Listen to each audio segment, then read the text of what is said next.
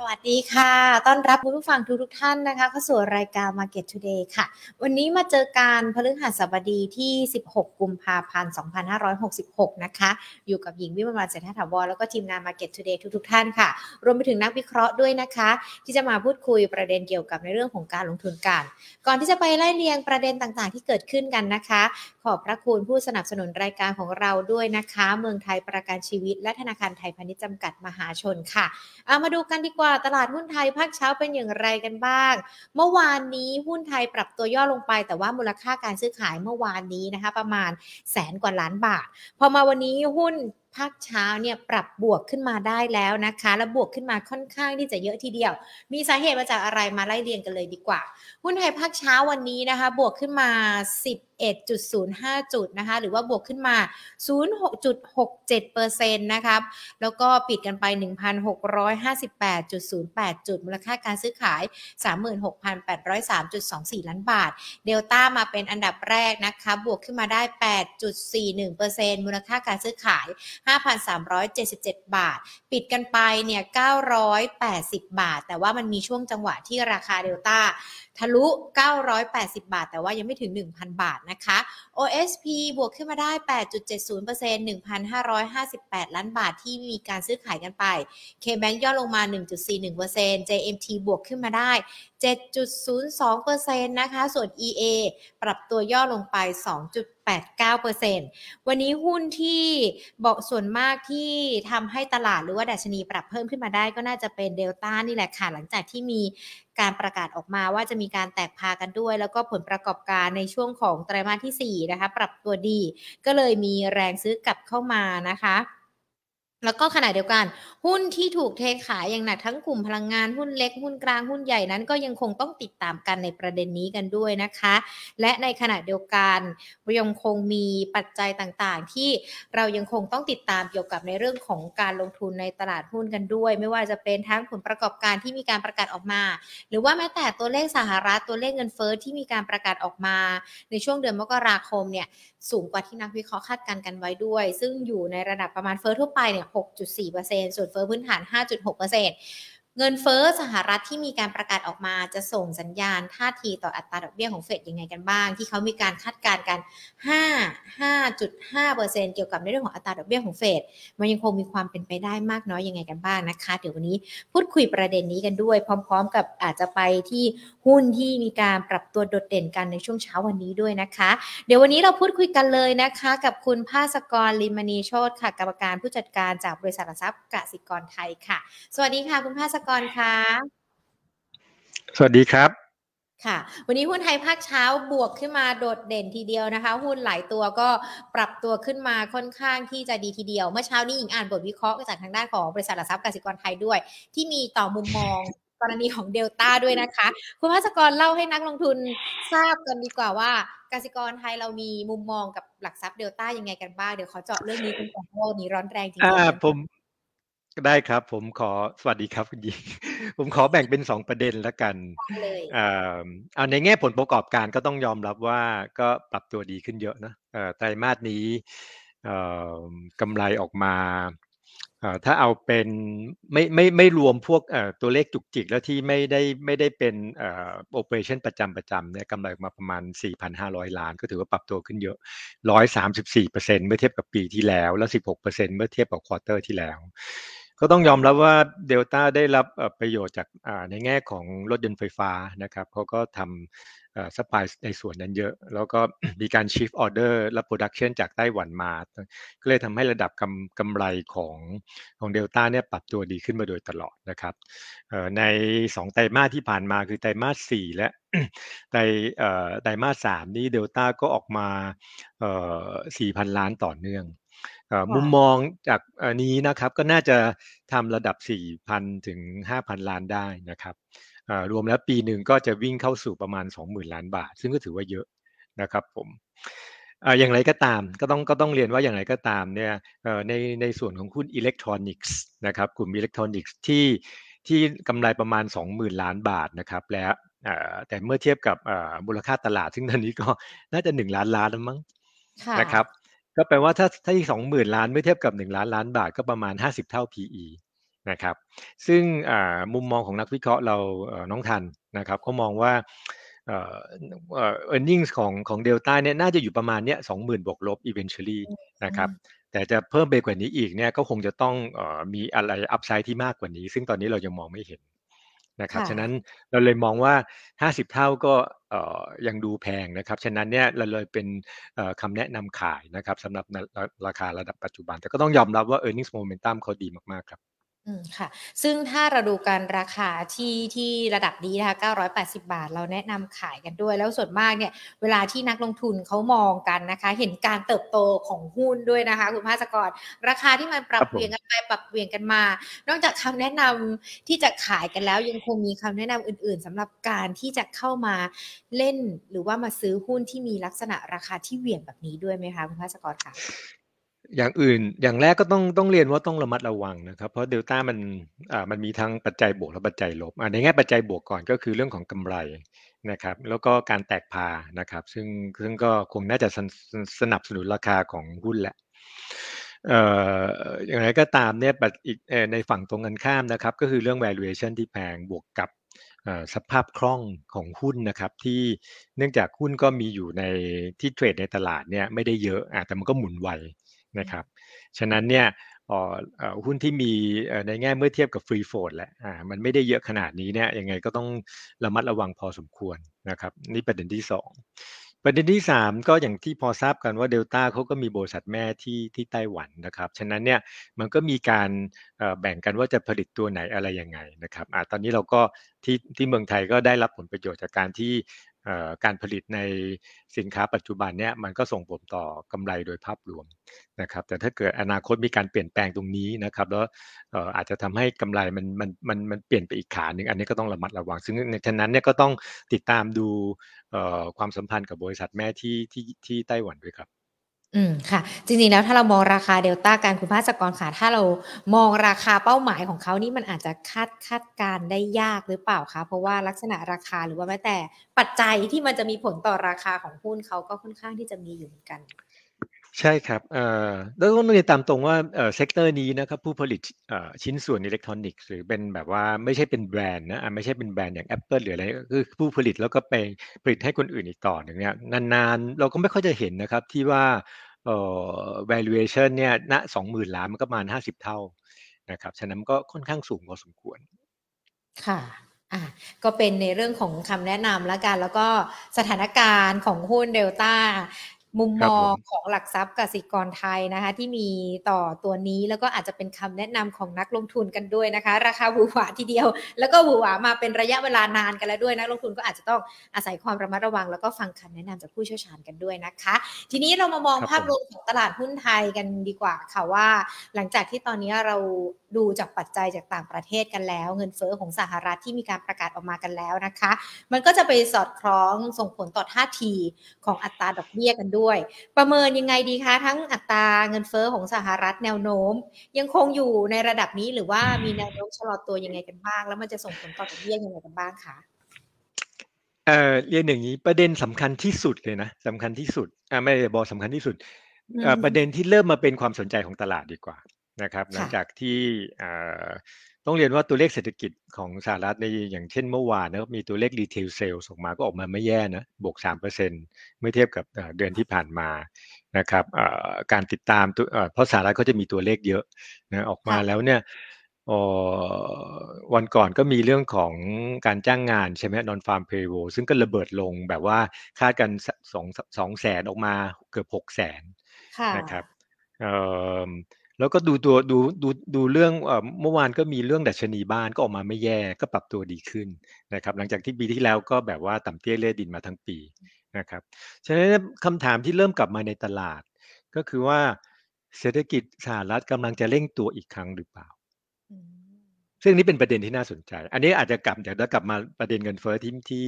ที่ถามเนาะว่าว่ามันมันเกี่ยวข้องกันยังไง ต้องยอมรับว่าในในในในรอบนี้ผมมองว่าเศรษฐกิจสหรัฐนี่พื้นฐานแข็งแกร่งนะ แข็งแกร่งนะแน่นอนมันก็เป็นตัวทำให้แบบว่าความต้องการสูงนะครับในในคือความสามารถในการจับจ่ายใช้สอยดี เงินเฟ้อปีที่แล้วก็ก็ยืนสูงมามาโดยตลอดตอนนี้ว่า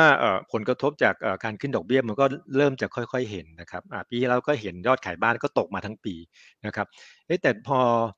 ดอกเบี้ยมันเริ่มพีคก็คือดอกเบี้ยบ้านสินเชื่อบ้านมันมันขึ้นไปถึงเจ็ดเปอร์เซ็นต์ลงมาลงลงตอนนี้หกเปอร์เซ็นต์เริ่มยืนได้นะครับ การใช้จ่ายจากสินค้าอาจเริ่มเริ่มชะลอตัวลงเพราะของราคาแพงแล้วก็ฐานสูง แต่การใช้จ่ายในเชิงของพวก service โรงแรมท่องเที่ยวยังยังดีอยู่ฉะนั้นความแข็งแกร่งของดอกเบี้ยสหรัฐอย่างนี้เนี่ยแล้วพอเดือนมกราคมตัวเลขออกมาแบบนี้นะตัวเงินเฟ้อว่าสูงกว่าคาดนะครับ มันก็เลยทำให้หนึ่งแน่นอนความคาดหวังนะครับ ว่าเฟดเอาเอาเอาเรื่องง่ายๆก่อนความคาดหวังว่าเฟดอาจต้องยืนสูงทั้งปีนะผมคิดว่าตลาดคงต้องเทคดิวนี้แล้วล่ะนะครับผมจากเดิมที่คาดว่าเฟดอาจจะพอลดดอกเบี้ยได้นะครับในในครึ่งหลัง ก็อาจจะเริ่มเริ่มไม่ใช่นะครับอันที่สองก็คือ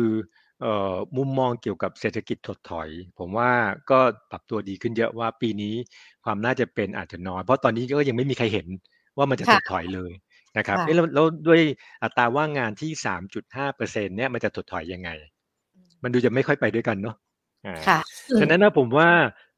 ช่วงนี้เป็นช่วงที่น่าสนใจ เพราะว่าไอ้ไอ้ไอ้ภาพไอ้ภาพตัวเลขชุดนี้เนี่ย จะตีความเป็นลบก็ตีความได้แต่ตีความเป็นลบก็คือ ช่วงก่อนทุกคนก็จะเล่นในในในในคือคือเข้าเข้าเข้าเข้าเข้าเข้าซื้อหุ้นเพราะมองว่าเงินเฟ้อพีคแล้วเฟดน่าจะลดดอกเบี้ยได้ คนจะมามุมนี้ใช่ไหมครับ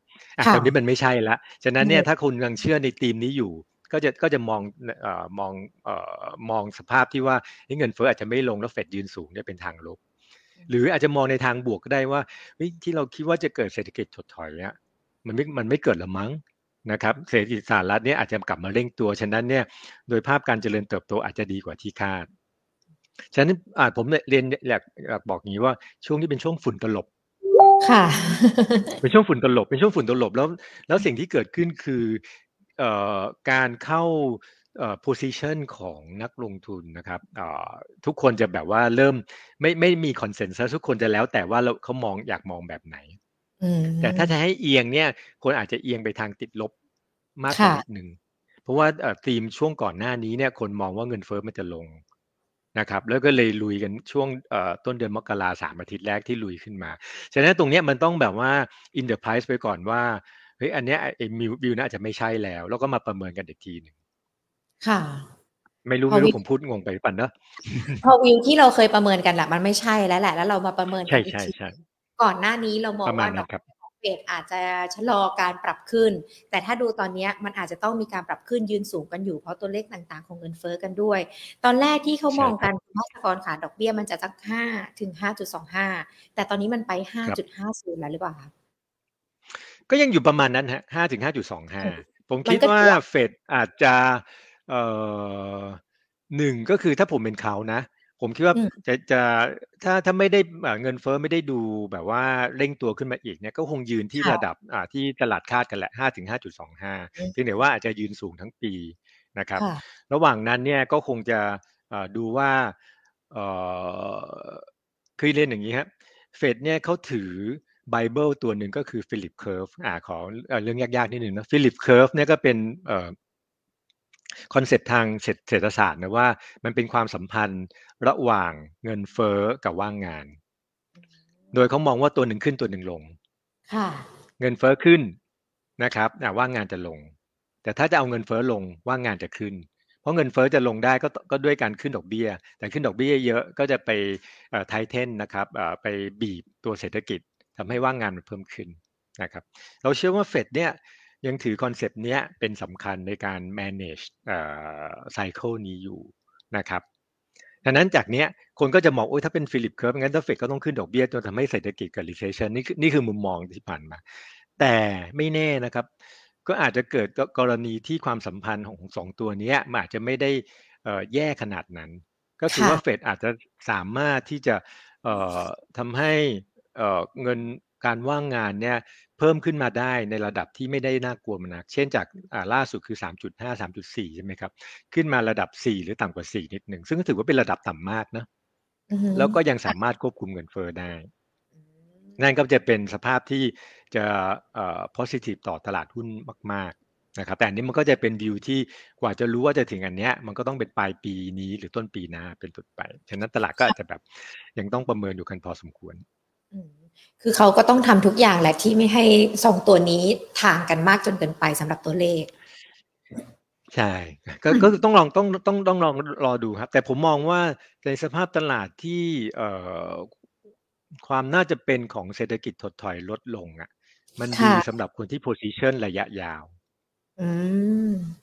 เมื่อเทียบกับระยะสั้นนะครับ เพราะที่ผ่านมาเนี่ยคนก็เล่นสั้นมากเนอะรถทีมก็เปลี่ยนไวเล่นเล่นทีมนี้สองสามทีแล้วก็เปลี่ยนแล้วใช่ไหมครับ เอ่อฉะนั้นเนี่ยเอ่อในระยะสั้นก็อาจจะต้องเอ่อเทควิวว่าดอกเบี้ยคงยืนสูง แล้วก็คงจะอาจเอ่อตัวตัวตลาดหุ้นภาวะตลาดหุ้นโดยรวมของโลกนะก็อาจจะดูอย่างโดยเฉพาะ US เนี่ยก็อาจจะยังไม่ได้แบบ positive มากนัก แต่ถ้าเอ่อความน่าจะเป็นเรื่องเศรษฐกิจถดถอยเนี่ยมันไม่ได้น่ากลัวขนาดนั้นเอ่อโดยรวมแล้วอะไรที่มันโตมันก็จะดีกว่าต่อระยะยาวมากกว่า ค่ะ แต่ถ้าเราผมนะ ค่ะ แต่ถ้าเรามองกันในขณะนี้ทั้งตัวเลขเงินเฟ้อหรือว่าแม้แต่การว่างงานของสหรัฐกันเองเนี่ยเขาก็น่าจะดูแลควบคุมกันไป ที่จะมีผลต่อในเรื่องของอัตราดอกเบี้ย ดอกเบี้ย5ถึง5.25เก็ยังคงเป็นตัวเลขที่ที่มองกันไว้ว่ามันจะเป็นแบบนั้น แต่ในมุมของ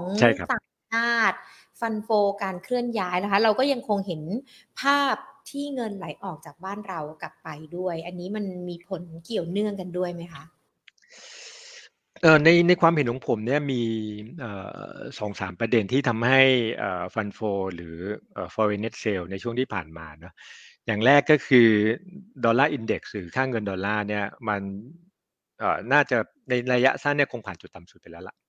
ที่ประมาณหนึ่งร้อยสองใช่ไหมฮะ แล้วตอนนี้เริ่มมาหนึ่งร้อยสามกำลัง test เป็นหนึ่งร้อยสี่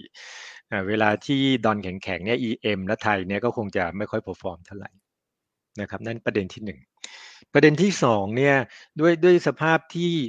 ตลาดเอ่อ US มันก็ฝุ่นตลบนิดนึงนะอย่างที่เราบอกไปว่าจะจะ take view ไหนดีวิวที่เงินเฟ้อเอ่อจะ peak เอ่อแล้วเราควรจะ trade อย่างนั้น หรือคิดว่าระยะยาวเนี่ย growth กลับมาเนี่ยควรจะ position แบบไหนนะครับแต่อย่างที่ผมบอกไว้บอกไปว่า เวลาที่ growth ระยะยาวมันดูดีขึ้น recession ความน่าจะเป็นตรงเอ่อถดถอยมันต่ำเพราะมันดีต่อการ position พอร์ตระยะยาวนะครับถ้าสังเกตว่าช่วงนี้เนี่ยคนเริ่มกลับมาดู growth stock อีกครั้งหนึ่ง นะครับหุ้นหุ้นอย่างพวกเทสลาก็ขึ้นมาเยอะนะหุ้นที่เกี่ยวเรื่องไอทีใน US อินเทอร์เน็ตก็ขึ้นมาหลายตัวนะครับเพราะว่าพวกนั้นเนี่ยมันจะsensitive ต่อการเจริญเติบโตอยู่อยู่เยอะนะมันก็เริ่มกลับไปตรงนั้น นะครับ ฉะนั้นเนี่ยตลาดหุ้นไทยในปีที่แล้วก็จะพอทราบว่าเราก็ outperform ตลาดอื่น ก็คือเราเราไม่ลงมากนะคนอื่นเขาเขาลงเยอะกว่าเยอะ เรามีความเป็น safe haven มันก็ perform ไปในมุมนั้น พอปีนี้พอดอลลาร์มันเริ่มกลับขึ้นมาสูงเอ่อ growth ในต่างประเทศดูดีนะครับมันก็มันก็ support แล้วโดยเฉพาะแถบนี้เนี่ย North Asia นะครับ North Asia เนี่ยก็จะเป็นอย่างพวกไต้หวันเอ่อไต้หวันเกาหลีนะครับก็จะได้ประโยชน์จากเทรนด์ตรงนี้นะครับ อีกประเด็นหนึ่งที่ที่ที่สำคัญก็คือเอ่องบไตรมาสสี่เราก็จะรู้จะรู้สึกว่าไม่ค่อยโอ ไม่ค่อยแบบว่า ไม่ค่อยจ้าบเนาะหลายๆตัวเงี้ยเออโดยเออไม่ว้าวไม่ว้าวนะครับเอ่อคองกอมเวทหรือบริษัทกลุ่มบริษัทใหญ่ ๆ ก็มีเอ่อตัวเลขไม่ค่อยไม่ค่อยดีเท่าไหร่อ่าอาจจะเป็นเพราะว่า เดิมที่คาดว่าในอย่างเช่นบางบางบริษัทที่มีธุรกิจหลายอย่างปกติตัวหนึ่งขึ้นตัวหนึ่งจะลงใช่ไหมครับแต่มาสี่ทุกตัวมันลงพร้อมกันหมดเลยนะครับหรืออย่างไม่ได้การหรืออย่างธุรกิจปิโตเคมีอย่างเงี้ยก็แย่ยังมีปัญหาอยู่แต่ ปีนี้เราคาดว่ามันก็น่าจะดีขึ้นนะครับ หรือในส่วนพวกกลุ่มโรงกันก็คึงค่าการกันไม่แย่แต่ก็จะมีเรื่องเรื่องตัวตีราคาสินค้าคงเหลือ ก็จะขาดทุนนะครับฉะนั้นมันก็จะมีอาการแบบบริษัทใหญ่ๆ ดูดู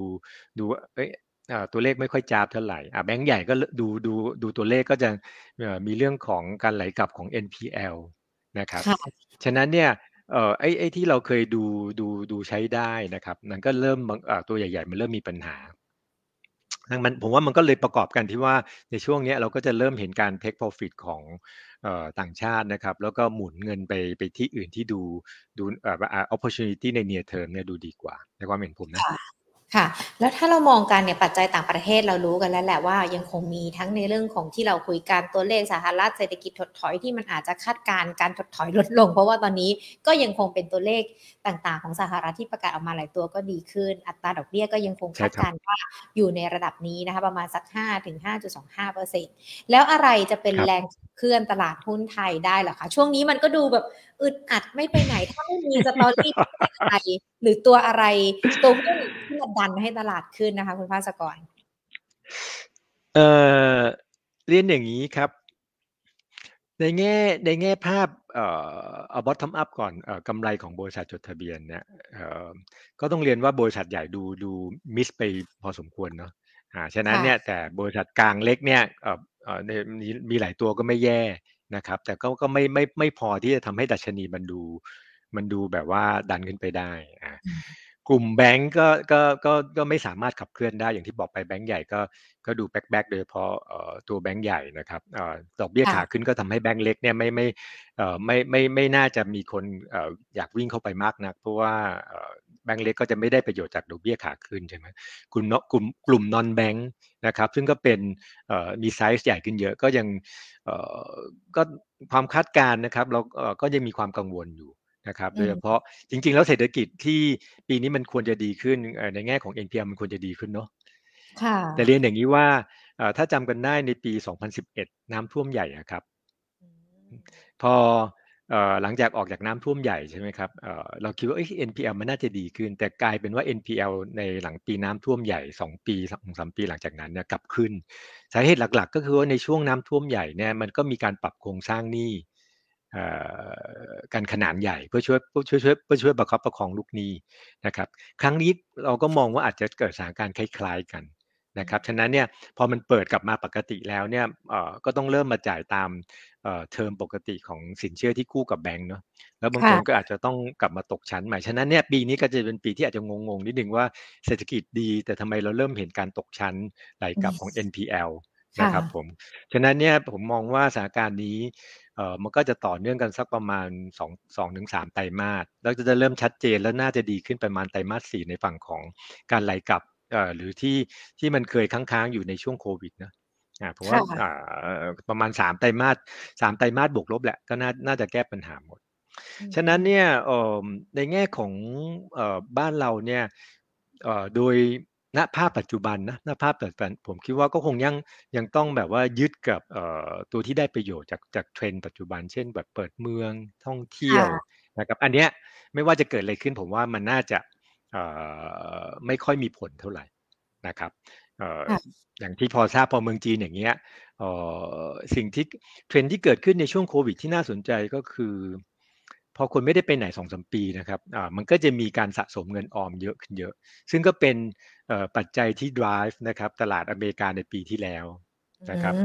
เอ่อแล้วอันเนี้ยในเมืองจีนเขาก็เขาเขาก็ประเมินกันว่าเอ่อ excess saving หรือเงินออมสะสมในช่วงสามปีที่ที่ถูกกักตัวเนี่ยอยู่ถึงเจ็ดถึงแปดล้านล้านหยวน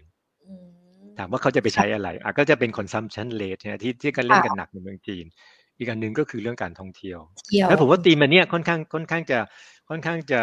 จะเซฟนะครับแล้วก็อัพไซด์แล้วก็ทำให้เราเราสามารถเลือกเข้าลงทุนในหุ้นที่ถึงแม้ valuation อาจจะไม่ถูกมากนัก แต่อัพไซด์และ e a r n i n g จะดูดีนะครับถามว่าเมื่อไหร่เราจะควรจะจะเริ่มเริ่มเข้าในส่วนที่มีความเสี่ยงได้มากขึ้นนะครับผมก็มองว่า หนึ่งถ้าเรื่อง recession ใน US ไม่ได้น่ากลัวเท่าไหร่อ่าผมว่าก็เริ่มเริ่มเริ่มเข้าได้ อันที่สองนะครับ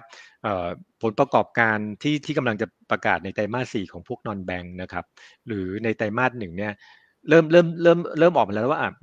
NPL อ่ามีปัญหาแล้วกำลังแบบว่าเริ่มเริ่มถึงจุดกลับตัวได้อะผมว่าก็เข้าไปตอนนั้นนะครับความเป็นประมาณนี้ครับ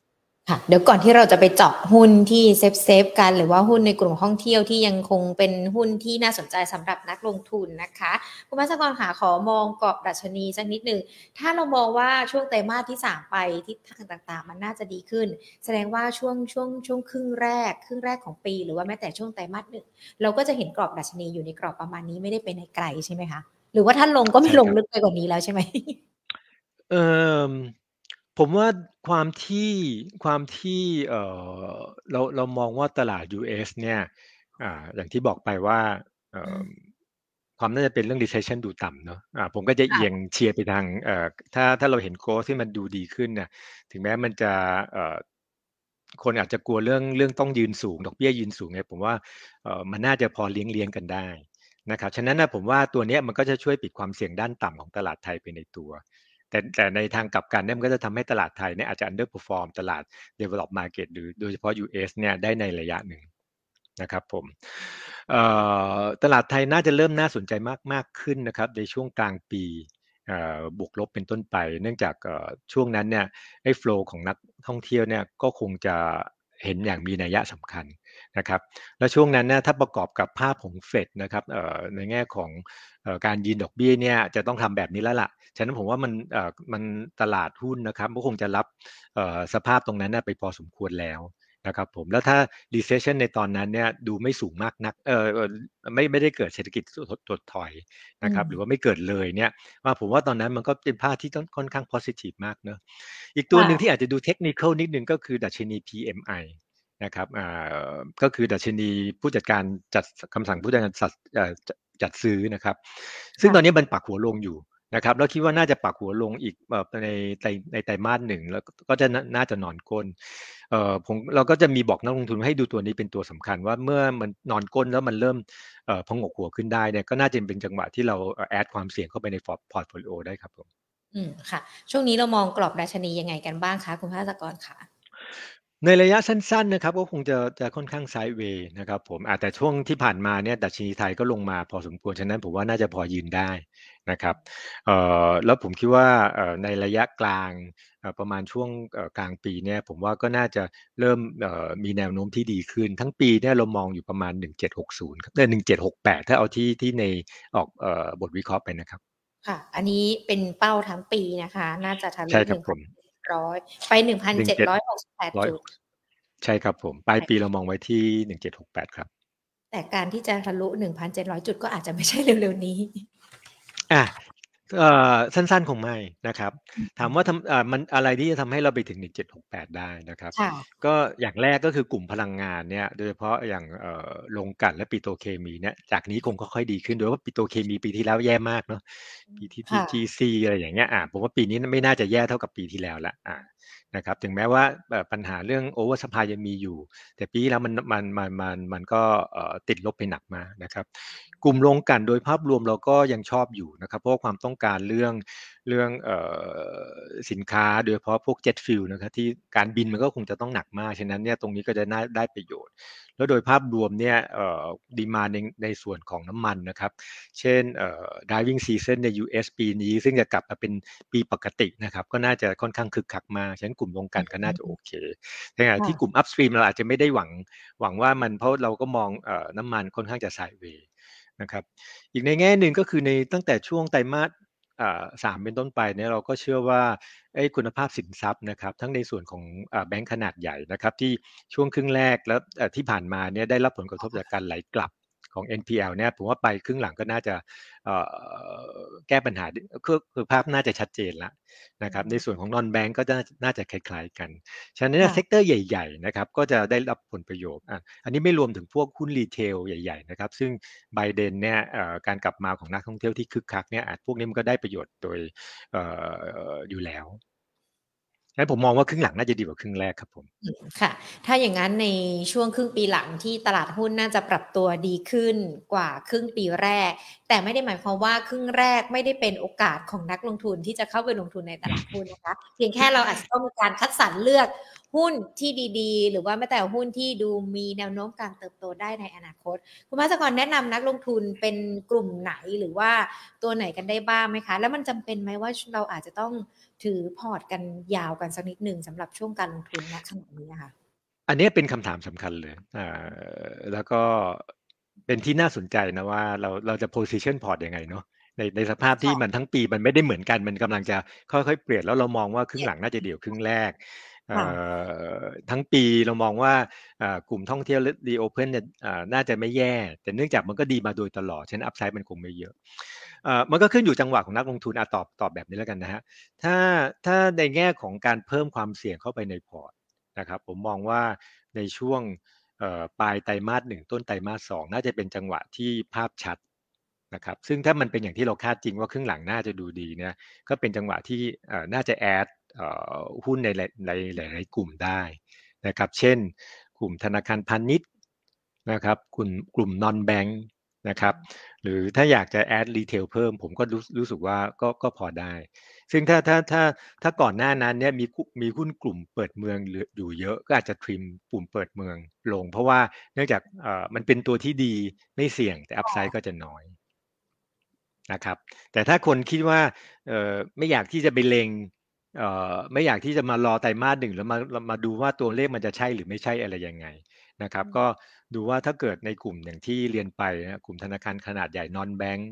นะครับเอ่อหรือรีเทลที่ตัวที่ที่เล็งๆไว้อยู่ที่ชอบนะครับลงมาเยอะนะครับในช่วงนี้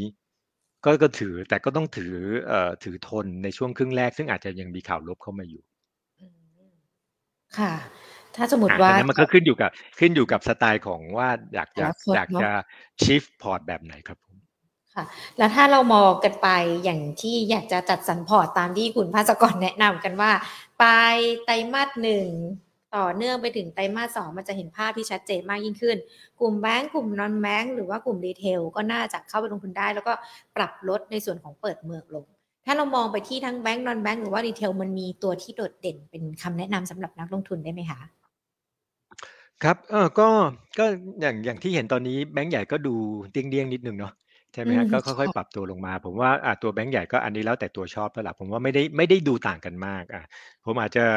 จะชอบ KTB มากเป็นพิเศษนะครับ เพราะผมมองว่า ดูเรื่องคุณภาพสินทรัพย์ปรับตัวดีขึ้นนะครับได้ประโยชน์จากเรื่องแอปเป๋าตังค์นะครับเอ่อ relationship กับกับกับฝั่ง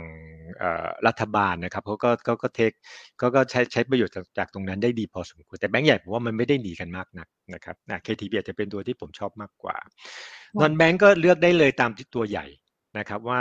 ตัวใหญ่ในนอนแบงก์ก็จะมีอย่างเอ่อ MTC กับสวัสด์นะครับซึ่งระยะสั้นก็คงจะมีความเสี่ยงในเรื่องของคุณภาพสินทรัพย์พอสมควร นะครับ เพราะว่าช่วงก่อนก็อาจจะมีไปปล่อยมอเตอร์ทรงมอเตอร์ไซค์อะไรอย่างเงี้ยตรงเนี้ยเราก็ยังดูดูอยู่ว่าจะเริ่มกลับมาในในในแง่ของคุณภาพสินทรัพย์ หรือการต้องตั้งสำรองยังไงบ้าง แต่เชื่อว่าปัญหาพวกนี้เนี่ยในช่วงครึ่งแรกของปีเนี่ยก็น่าจะแก้หมดฉะนั้นในถ้าอยากถ้าชอบนอนแบงก์จริงก็อยากจะให้รอนะครับรอว่าเมื่ออ่ามันลงมาในระดับหนึ่งนะครับ ก็อาจจะเข้าได้ ยกเว้นถ้าถ้าไม่อยากเสี่ยงก็ไปรอดูงบที่ว่าพอมันเริ่มออนอนก้นแล้วก็ค่อยไปออแอดตอนนั้นก็ได้นะครับค่ะอะก็เป็นสามตัวละกันเนาะที่อยู่ในกลุ่มที่น่าจะเข้าไปได้ แล้วก็น่าจะสามารถเป็นหุ้นที่เติบโตได้ในอนาคตด้วยนะคะ มีคุณผู้ชมสอบถามมานะคะ คุณภาสกรขาคุณเคทีสองแปดถามตัวเอเชียนนะคะ บอกว่าบาทอ่อนแต่ทำไมไม่ขึ้นเลย ทุน 16 บาท7สตางค์ยังไงดีคะเดี๋ยวเราแยกเป็น 2 ประเด็นก่อนค่าเงินบาทอ่อนค่าในรอบหนึ่งเดือนกันด้วย แล้วก็ความผันผวนของค่าเงินช่วงนี้เราก็เห็นกันอยู่เหมือนกันนะคะ บริษัทหลักทรัพย์กสิกรไทยมองสถานการณ์ค่าเงินยังไงกันก่อนเดี๋ยวขอเป็นประเด็นค่าเงินก่อนแล้วค่อยไปเจาะตัวนี้ก็ได้นะคะ ครับเอ่อตอนนี้ค่าเงินในแง่ house view นะครับของที่บริษัทแม่เราธนาคารกสิกรก็มองประมาณ 34 34.5อะก็อยู่ใกล้ๆแล้วก็อ่อนมาเร็วมากเนาะเอ่อแวบเดียวเกือบหนึ่งบาท ตอนนี้ไม่รู้เรียกว่าค่าเงินหรือเรียกหุ้นดีเพราะเหวี่ยงพอกันเลย ค่ะ นะครับผม อันนี้เรื่องที่หนึ่งด้วยความที่ว่า flow การท่องเที่ยวของเราน่าจะเริ่มค่อยๆ กลับมาแรงขึ้นดีขึ้นนะอ่านก็ไม่ได้คิดว่าบาทมันจะ อ่อนไปแบบสามแปดเหมือนครั้งที่เราเห็นในช่วงที่ผ่านมาผมว่าน่าน่าไม่น่าจะไม่น่าจะในถ้าถ้าความรู้สึกผมตอนนี้นะอ่าเพราะว่าตัวในแง่ของดุลการค้าดุลบัญชีเดินสะพัดน่าจะค่อยๆ ปรับตัวดีขึ้น เอ่อเออฉะนั้นเนี่ยณจุดที่บาทสามสิบสี่เกือบณวันนี้น่าจะสามสี่เกือบเกือบสามสี่จุดห้าแล้วมั้งเดี๋ยวผมขอดูนิดนึงผมก็จะมีความความเห็นที่ค่อนข้างกลางกลางอะตอนนี้สามสี่จุดสองห้าอ่าประมาณนี้ก็อ่อนมาเร็วมาก ผมก็เริ่มกลางแล้วผมไม่ได้รู้สึกว่าบาทเอ่อจากนี้จะแข็งหรืออ่อนได้ได้มากกว่านี้เยอะๆนะครับ ผมหลังจากช่วงอ่อนที่ช่วงก่อนที่มันแข็งเร็วมากนะครับสำหรับคำถามที่ว่า ทำไมอาเซียนไม่ perform ผมมองว่าอย่างนี้ฮะถ้าถ้าสังเกตเทรนด์ในช่วงสองปีที่ผ่านมาเนี่ยมักจะมีบริษัทจดทะเบียนเอาบริษัทลูกเข้ามาเข้าตลาดเนาะเราก็จะเห็นอ่า TU ก็เอา TFM เอา ITC เข้ามานะครับอ่าอาเซียนก็เอา AAI เข้ามานะครับอ่าซิงเกอร์ก็เอา SG Capital เข้ามา มีใครกับมีหลายมีหลายมีมีมีหลายกลุ่มเลยนะครับเทรนโดยรวมก็ค่อนข้างชัดเจนนะว่าอ๋อ แม่เอ่อลูกเนี่ยน่าจะ perform มากกว่าแม่อยู่สักระดับหนึ่งนะครับผมซึ่งผมก็มองคล้ายๆกันนะฮะว่าถึงแม้มันมันจะอย่างอาเซียนก็มีมีมีในแง่ของ AI เนี่ยเขาอยู่ก็อยู่ในงบอยู่แล้ว แต่ส่วนใหญ่เนี่ยความสนใจเนี่ยก็จะไปทางบริษัทลูกมากกว่าบริษัทแม่ ซึ่งตอนครั้งนี้ในกลุ่มของ AI นะครับ ซึ่งซึ่งก็จะมีสัดส่วนธุรกิจอาหารสัตว์เลี้ยงหมาแมวแมวของเขาแมวเยอะเป็นหลักเนี่ยก็น่าจะได้อันนี้ส่งเพราะเมื่อวานงบของ i t e l นะครับ ก็ออกมาค่อนข้างดีครับผมค่ะ อะ งั้นถ้าตอบคำถามคุณ KTP 28 ในมุมของค่าเงินบาทกันไปแล้วนะคะ มาดูตัวตัวนี้สักนิดนึงดีกว่าค่ะ ทำไมไม่ขึ้นเลยทุน 16 บาท 70 สตางค์รอก่อนหรือคัดดีครับ ซึ่งเมื่อกี้เราเปิดกราฟการตัวเอเชียนตัวนี้ 13 บาท 30 นะคะคุณภาสกรอ๋อโอเคเดี๋ยวแป๊บหนึ่งนะครับเดี๋ยวผมขอดูคำแนะนำของเราก่อนว่าเราอยู่ที่เท่าไหร่เอ่อตัวอาเซียนนะครับเอ่อตอนนี้เอ่อคำแนะนำของเราเป็นถือนะครับ โดย target price เนี่ยเราอยู่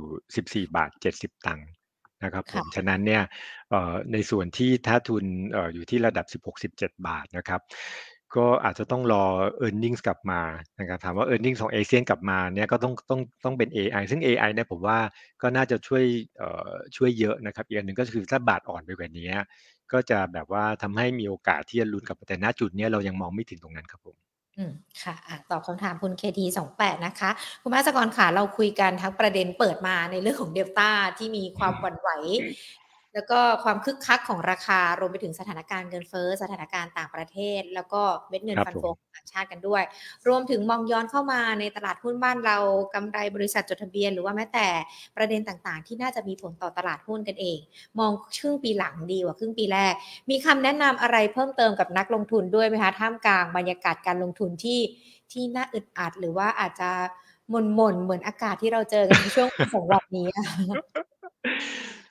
คือจริงๆ ตลาดยากเนาะเออคือตลาดหุ้นเนี่ยมันก็เปลี่ยนไวอยู่แล้ว แต่ตัวที่ทำให้ยากขึ้นไปกว่านั้น ก็คือการสับขาหลอกของตัวเลขเศรษฐกิจ ซึ่งตัวเลขเศรษฐกิจมันไม่ควรสับขาหลอกเนาะถ้าเงินเฟ้อมันจะลงก็ควรจะมันก็มันก็ช่วยลงลงลงตลอดเถอะมึงอย่าอย่ามาลงลงขึ้นขึ้น แต่มันเกิดอาการสับขาหลอก โดยเฉพาะอย่างอย่างเช่นอะ นอนฟาร์มเพโลระเบิดลงไปหกแสนใช่ไหมครับ หรืออย่างเงินเฟ้อเดือนมกราคมแทนที่จะลงต่อกลับมาพงพงงหัวขึ้นอีก แค่ต้องแค่ต้องถือโพซิชันในตลาดหุ้นซึ่งก็เหวี่ยงไปเหวี่ยงมาอยู่แล้ว ก็ก็น่าปวดหัวจะตายอยู่แล้ว ตัวเลขเศรษฐกิจก็ยังกลับขาอยู่ค่ะฉะนั้นเนี่ยถามว่าสถานการณ์นี้จะทํำยังไง ใช่ไหมฮะก็หนึ่งก็ในความเป็นผมถ้าผมจะแนะนำก็คือมีแนวโน้มที่ยาวหน่อยเออมองมีมุมมองที่ยาวหน่อย ก็จะก็จะทำให้เรารู้สึกว่าเราไม่ต้องเหวี่ยงตามตลาด ค่ะ นะครับ แนวโน้มที่ยาวหน่อยถามว่าเราควรจะเทคแบบไหนในความเห็นผม ผมก็มองว่าเออเฟดเนี่ย เราก็อย่าไปเถียงเขาเลยเขาอยากจะยืนยืนสูง อ่าเราก็เชื่อตามนั้นเถอะค่ะผมว่าน่าจะเป็นอย่างนั้นมากกว่า แต่ถามว่าทำไมจะโลมพาวเนี่ยบางครั้งก็บอกว่าเอ้ยน่าจะยังมีโอกาสที่ที่จะลดดอกเบี้ยได้ใช่ไหมฮะเขาก็พูดครั้งล่าสุดก็พูดอย่างนั้นผมก็จะบอกว่าบางทีเขาก็ไม่ได้อยากงานเข้า นะครับในเชิงว่าถ้าตัวเลขหน้างานเนี่ยมันมันต้องให้เขาพูดไปทางนั้นเขาก็บอกเขาก็ขอพูดไปอย่างนั้น แต่ถามว่าในใจเขาเนี่ยคือยังไง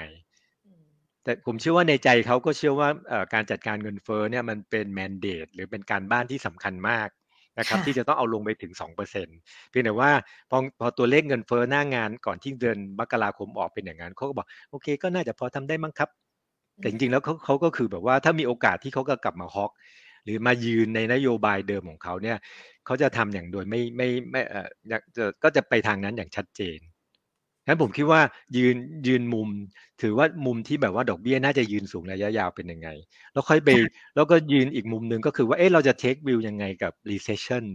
ความเสี่ยงเรื่องเศรษฐกิจถดถอยใน US นะครับซึ่งผมคิดว่าถ้าให้ผมไม่ยืนมุมตอนนี้ ผมจะยืนว่าความเสี่ยงน่าจะลดลงไปเรื่อยๆนะครับ ฉะนั้นเนี่ยพอพอถ้าเราเราเรายึดจากจุดเนี้ยเราก็จะดูแล้วว่าตอนนี้ตลาดเนี่ยมันอยู่มันเล่นบนธีมไหนอยู่ถ้าถ้ามันเล่นในธีมที่เราคิดว่าเราไม่ชอบเราก็เราก็จะรอนะครับรอมันลงมาแล้วเราคิดว่าทีหลังมันก็จะ move ไปในเอาลุกที่เราคาดว่าจะเป็นทางนั้น คือดอกเบี้ยยืนสูง ความเสี่ยงน่าจะต่ำนะครับโค้ดน่าจะกลับมา มันก็ทำให้การ position พอร์ตระยะยาวเนี่ยเราง่ายขึ้น แต่ถ้าผมคือผมกลัวอย่างนี้ครับว่าบางทีนักลงทุนเนี่ยวิ่งวิ่งตามธีมที่เปลี่ยนไปเปลี่ยนมาเร็วๆ แล้วออกไม่ทัน ออกไม่ทัน แล้วพอร์ตแล้วพอร์ตพอร์ตมันก็จะเริ่มแบบว่า เอ้เราเราเราวิ่งตามแบบว่าเอ้เอ้ช่วงก่อนที่ที่เราเชื่อเงินเฟ้อมันจะลงแล้วกลับมาเล่น growth stock เล่นปุ๊บปุ๊บอ่าฝั่งเราเล่น non-bank เล่นอิเล็กทรอนิกส์เล่นอยู่ประมาณสองสามอาทิตย์แล้วจบเลย แล้วตอนนี้ก็เราถ้าเราออกช้าเราก็จะค้างอยู่ที่ตรงนั้น ค่ะ อืมฉะนั้นผมคิดว่า เอ่อเลือกเลือกเลือกเลือกวิวเศรษฐกิจที่เราอยากจะใช้อยากอยากเอ่อที่เราคิดว่ามันเป็นเป็นไปได้มากที่สุด ซึ่งในมุมผมผมคิดว่าหนึ่งเอ่อเฟดยืนดอกเบี้ยสูงสองความเสี่ยงเรื่องเศรษฐกิจถดถอยในสหรัฐเนี่ยน่าจะลดลงไปเรื่อยหรือไม่มีเลยนะครับสามโกลด์เนี่ยน่าจะเริ่มกลับมาในครึ่งหลังของปีอะพอพอพอพอเทควิวอย่างนี้เนี่ย ผมเชื่อว่าพอตลาดหุ้นมันลงมา นักลงทุนก็จะก็น่าจะพอมีความมั่นใจ พอสมควรที่ว่าอะเราก็คอยคอยเก็บตัวที่มันเราเราชอบนะครับ แล้วก็ position พอร์ตระยะยาว แล้วถ้าพอร์ตตรงนั้นเนี่ยเกิดมันตลาดมันกลับมาเหวี่ยงในระยะสั้น แล้วมันมี upside หรือมี capital gain เยอะก็อาจจะขายทำกำไรไป มันก็จะทำให้เราไม่ได้แบบว่าถูกเหวี่ยงไปเหวี่ยงมาตามสภาพตลาดที่ตอนนี้นั่งงงมา แล้วตัวเลขเศรษฐกิจก็สับขาหลอกอีกทีหนึ่งเหมือนกัน ค่ะ ซึ่งจริงๆ แล้วเนี่ยคุณผู้ชมก็สามารถติดตามมุมมองเศรษฐกิจหรือว่าวิวต่างๆ ได้จากการพูดคุยกับนักวิเคราะห์ของเราผ่านรายการ Market Today หรือว่าแม้แต่ดูบทวิเคราะห์จากทางด้านของบริษัทหลักทรัพย์กสิกรไทยก็ได้นะคะ เพราะว่าจะมีทั้งวิว มีคำแนะนำรวมไปถึงนะคะ วิธีการของนักลงทุนกันด้วยว่าจะต้องรับมือยังไงเกี่ยวกับในเรื่องของสถานการณ์การลงทุนในตลาดหุ้นช่วงนี้ด้วยนะคะ วันนี้ขอบพระคุณคุณภาสกรมากๆเลยนะคะ แล้วโอกาสหน้าพูดคุยกับ Market Today อีกนะคะ ขอบคุณมากครับ สวัสดีครับค่ะสวัสดีค่ะเอาละค่ะคุณผู้ชมค่ะเมื่อสักครู่นี้นะคะ เรามีการพูดคุยกันไปกับคุณภาสกรลินมณีโชตนะคะ กรรมการผู้จัดการจากบริษัททรัพย์กสิกรไทย มองเกี่ยวกับสถานการณ์ต่างประเทศทั้งในเรื่องของภาวะเศรษฐกิจถดถอย รวมไปถึงตัวเลขเงินเฟอ้อของสหรัฐ จริง ๆ แล้วตัวเลขของสหรัฐไม่ได้มีแค่เงินเฟอ้อนะคะ ดังนั้นเอง เราอาจจะต้องดูบริบทโดยรวมของเศรษฐกิจของเขากันด้วย ขออภัยนะโอ้ ยิ่งพูดเสียงยิ่งหายเลยนะ ขออภัยด้วยนะคะ อะ เอาใหม่